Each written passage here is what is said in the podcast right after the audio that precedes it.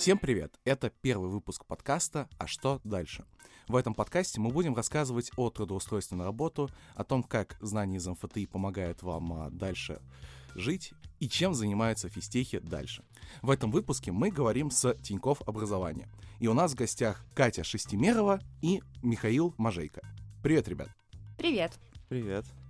Катя у нас руководитель э, программ и расскажет, как все устроено и что они предлагают э, студентам. И, и Миша, участник Тинькофф Старт, э, и он обучается сейчас на физтехе на третьем курсе. Для начала давайте расскажем, какие программы для студентов вообще делает Тинькофф. Я слышал то, что у вас есть Тинькофф Старт и Тинькофф Академия. Что у вас еще есть? А, в целом направление по работе со студентами делится на три больших категории. Первая это Тинькофф Старт, это программы трехмесячных стажировок. Вторая штука — это Тинькофф Финтех. Это трехмесячные курсы по какой-то одной узковыбранной специальности. Например, э, скала разработка, мобильная разработка или продуктовая аналитика. Всего у нас сейчас, по-моему, больше 15 курсов запущено. И третье большое направление, с чем мы работаем и чем мой отдел занимается, это Тинькофф Академия. Это сотрудничество с ведущими вузами России — и, конечно, МФТИ у нас занимает сейчас первое место по объему сотрудничества. То есть э, у нас есть э, магистерская программа э, в школе прикладной математики и информатики. У нас есть лаборатория, в которой ребята делают ивследования вместе с менторами из МФТИ и кураторами от бизнеса с нашей стороны.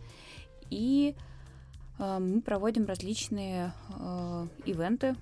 Правда, из-за, из пандемии в этот раз, э, в, в этот год их не так много, как нам бы хотелось. А из-за пандемии вы вообще адаптировались к новому формату и проводили какие-то онлайн, ну, не собеседования, а стажировки? Да, мы полностью перешли в онлайн. У нас и образовательные программы все перешли в удаленный формат, и стажировки. Э, мы и наш топ-менеджмент очень сильно переживали, э, насколько хорошо будет происходить адаптация ребят. Условно говоря, мы каждый год обрабатываем там порядка 150-200 стажеров, кто приходит к нам.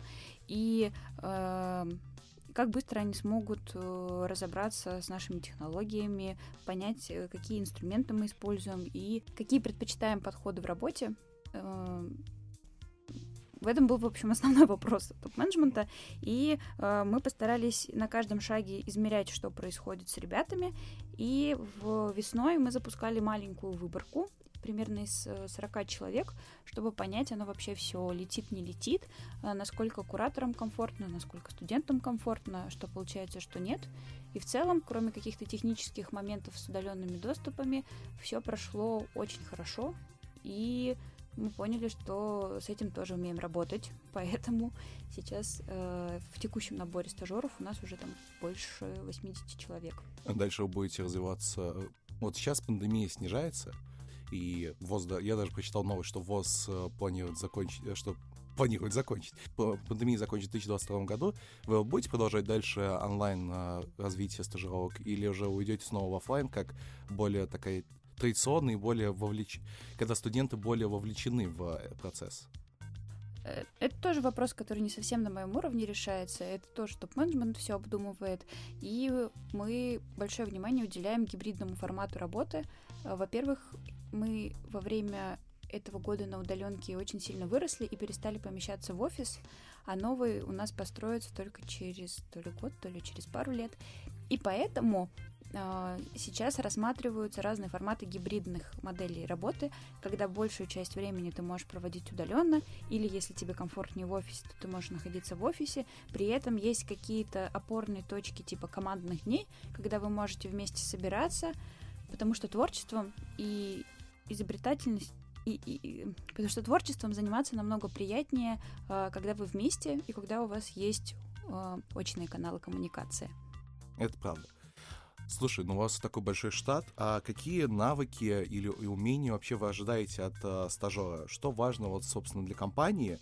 И э, с чем вы вообще, э, с чем вы готовы помогать э, новоиспеченным студентам? Потому что я пришел, ну я что-то знаю, но это моя первая работа, я вообще не уверен ни в чем. Тут есть два больших стрима, по которым мы работаем. Первое — это аналитика, вторая — это разработка. Бывают другие запуски, если говорить в рамках стажировок, например, перформанс-маркетинг или даже юристы пару раз у нас были. С аналитикой э, мы хотим, чтобы человек э, хорошо знал курс теории вероятностей, чтобы он знал линейную алгебру и математический анализ, и э, умел излагать свои мысли на человеческом языке. Э, собственно, если посмотреть на отборы, которые проходят в любые программы Тинькофф образования, как правило, они состоят из олимпиадных задач по математике, плюс немножко тех дисциплин, которые я перечислила, но здесь лучше э, Миша расскажет, что было и, и, как, как это, и как к этому готовиться. Если говорить про стрим разработки, то мы хотим, чтобы люди знали алгоритмы и структуры данных, могли свои мысли ясно излагать в программный код уже. Смотри, вот я, получается, ну, допустим, я прошел. А, я могу как-то работать а, по выходным, то есть когда у меня, вот я сейчас на четвертом курсе, у меня есть а, четыре базовых дня, которых я могу, например, сходи, не сходить, не съездить в лабу к себе, а, например, поработать. Вот, особенно в условиях удаленки. И как вы как с, с кем мне надо договориться, и вообще возможно ли это, и тогда не пропадут ли мои трудовые часы? Мне кажется, отдел HR-департамент сейчас меня поругает, но во многом люди договариваются со своим руководителем, как максимизировать пользу для компании, при этом э, соблюдая какие-то э, правила. В том смысле, что э, хочется, чтобы ну, то есть нельзя только работать по выходным, потому что есть э, рабочие часы, в которых основная команда присутствует, и тебе все равно приходится, там, не знаю, в слаке им писать, на почту, или звонить, выяснять, э, как какая-то штука работает, или э, хорошую ли идею ты придумал. Поэтому должно быть какое-то существенное пересечение с рабочими часами коллег. В остальном как с руководителем договоришься. Что вообще после стажировки? Вот, то есть как-то я, как-то какой-то слово человек прошел ее, и какие варианты вы предлагаете ребятам, которые закончили Тинькофф Старт или Финтех? Выпускникам Финтеха мы мы их приглашаем на собеседование и стараемся в течение двух-трех недель после окончания дать ответ, э, удалось ли нам найти для них подходящую команду или нет. Э, с выпускниками Тинькофф Старта происходит следующий процесс. За две недели до окончания мы спрашиваем у стажеров, как у них дела, э, нравится им, не нравится. Мы спрашиваем у кураторов, э, то ли это место, где человеку будет хорошо, где он может самореализоваться.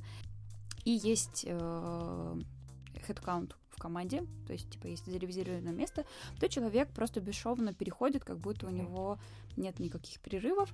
А вторая ситуация, которая есть, э, стажер доволен компанией, э, команда довольна стажером, но у команды нет э, хедкаунта. В этом случае мы за, как раз вот в этот вот люфт две недели стараемся организовать человеку собеседование с другими командами и постараться посмотреть, куда мы, что мы ему можем предложить.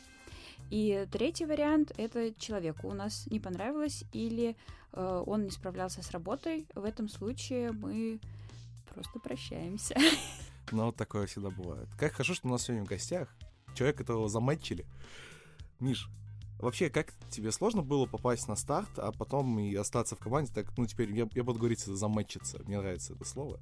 Вот. Что тебе для этого... Какие тебе знания вообще помогли сделать это, получено на физтехе. Так, ну всем привет. Я хочу сказать, что я учусь сейчас на третьем курсе ФПМИ на физтехе. А, ну, из того, и начиная с того, как я узнал про старт, э, я сидел ВКонтакте, и мне высветилась новость, что набирается а, проходит отбор на стажировку в Тиньков. Меня это сразу заинтересовало, потому что я хотел поступить на стажировку там либо в Яндекс, либо в Тиньков. Ну, потому что две такие передовые компании, и мне как бы меня они больше всего интересуют пока что. Вот.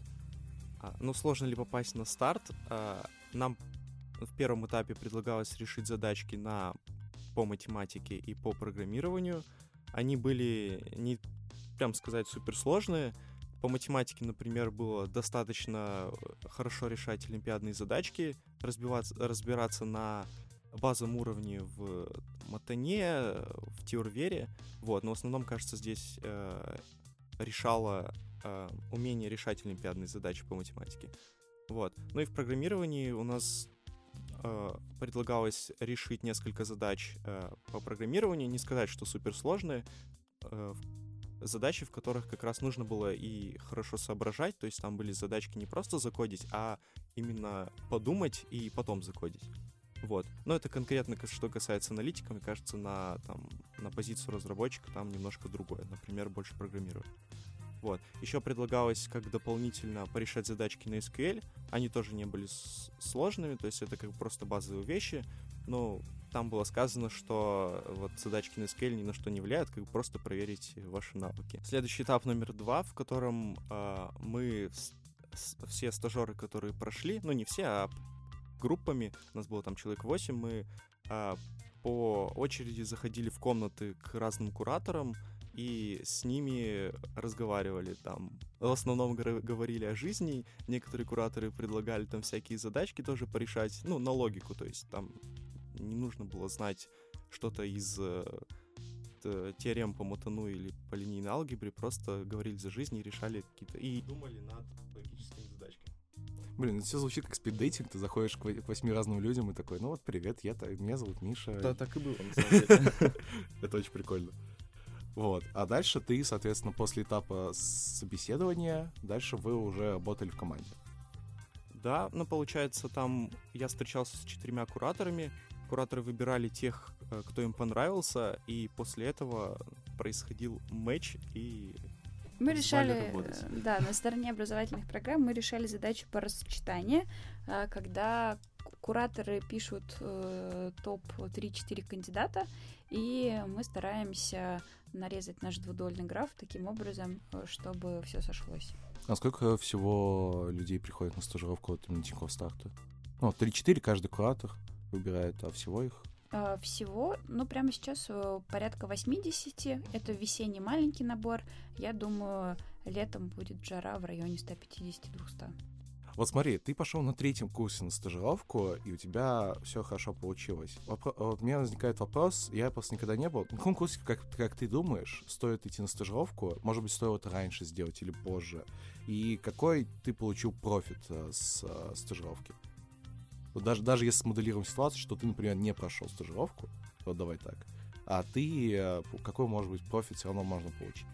Самое главное, что я вынес из стажировки, это то, что нужно очень много общаться с людьми. Ну и даже не просто общаться и писать им что-нибудь, спрашивать, потому что э, будет очень много всяких вопросов, которые тебе непонятны и которые нужно решить, потому что Тинькофф огромная компания, и там, ну, людей, которые разбираются в, во всем, их, ну, очень мало, и поэтому я думаю, что никто там не разбирается очень хорошо прям во всем во всем, и нужно обязательно найти того, кто в этом шарит, и написать ему, созвониться, спросить что-нибудь. Вот. И из-за этого, ну, возникает очень много коммуникаций, которые очень нужны для того, чтобы ты прекрасно все понимал и разбирался. Ну, причем это нужно обязательно делать, потому что, ну, один ты, скорее всего, что-то можешь не так понять или вообще не понять.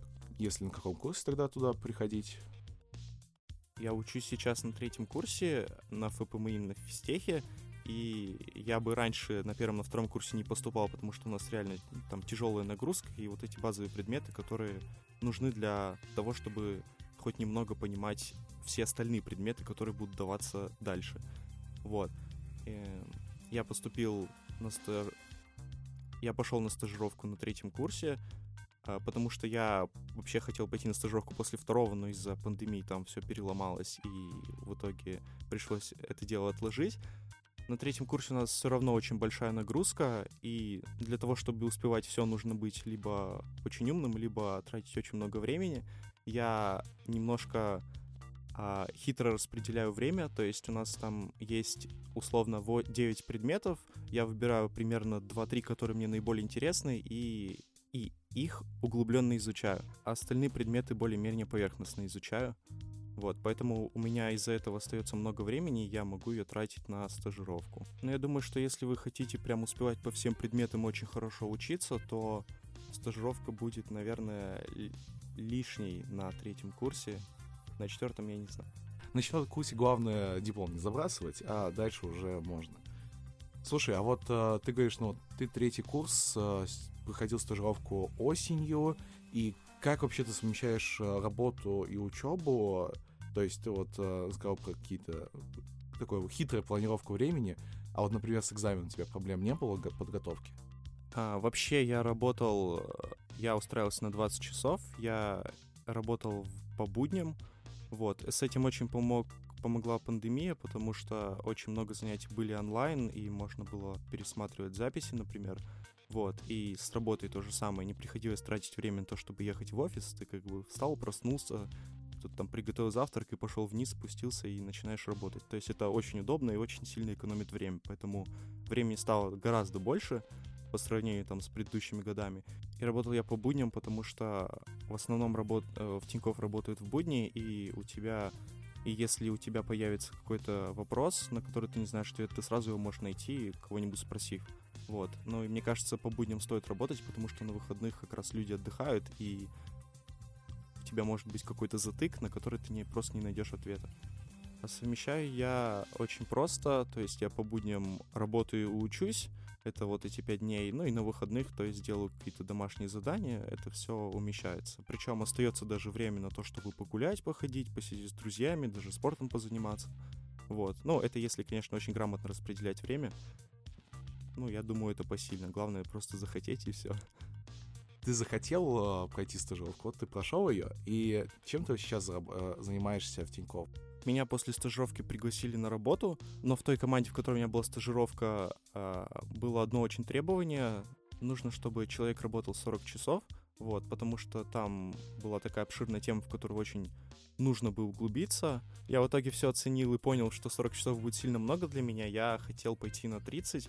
А потом мне Варя, которая отвечает за стажировки, а, нашла команду на 30 часов. Мы с ней встретились, поговорили и меня взяли. Вот, таким образом я прошел в эту команду и сейчас работаю 30 часов. Если говорить о том, чем мы сейчас занимаемся, то моя команда занимается советами, рекомендацией платежей и личным управлением финансами. Наша команда хочет снять рутину с клиента, то есть, например, клиент каждый месяц оплачивает мобильную связь, платит за ЖКХ, платит за детский сад — вот, мы хотим, чтобы он это не делал, чтобы не приходилось ручками все вбивать каждый раз, а это происходило более-менее автоматически. Хорошо, а какие у тебя знания пригодились э, после МФТИ? То есть, э, ну, Матан, понятное дело, что у вас там теория, вот это все, я уже понял, двузвольный граф, тут шутки шутят, вот. Э, а что вот такого, может быть, какие-то не, может быть, не учебные, не только учебные навыки пригодились тебе? У нас на физтехе было куча всяких разных предметов. Я выделю основные, которые мне пригодились. Это мы изучали программирование на питоне. У нас был курс по базам данных. И это, наверное, все, что пригодилось э, в техническом плане, но также я думаю, что без а, того системного мышления, которое у нас развилось на первых двух курсах, даже на первых трех курсах, было бы очень сложно потому что тот же матан, там линейная алгебра и еще всякие кучи и много разных предметов по высшей математике, они как-то сформировали мышление, научили логически мыслить, научили логически излагать вещи, и, мне кажется, вот очень сильно помогают в работе. Я бы добавила, что э, большое преимущество сложных э, математических курсов и концепций, которые лежат у тебя в голове, это объемный огром информации, который твой мозг уже перелопатил, и какие-то новые концепции, которые ты узнаешь, они уже имеют какие-то аналоги, и тебе и, и чем больше абстрактных математических конструкций или каких-то конструкций и концепций из компьютер-сайенс ты знаешь, тем лучше ты сможешь их э, перекладывать на э, рабочие задачи. То есть э, ты благодаря своему фундаментальному образованию ты формируешь в голове картотеку из каких-то штуковин, и ты никогда не знаешь, какая из этих штуковин у тебя выстрелит.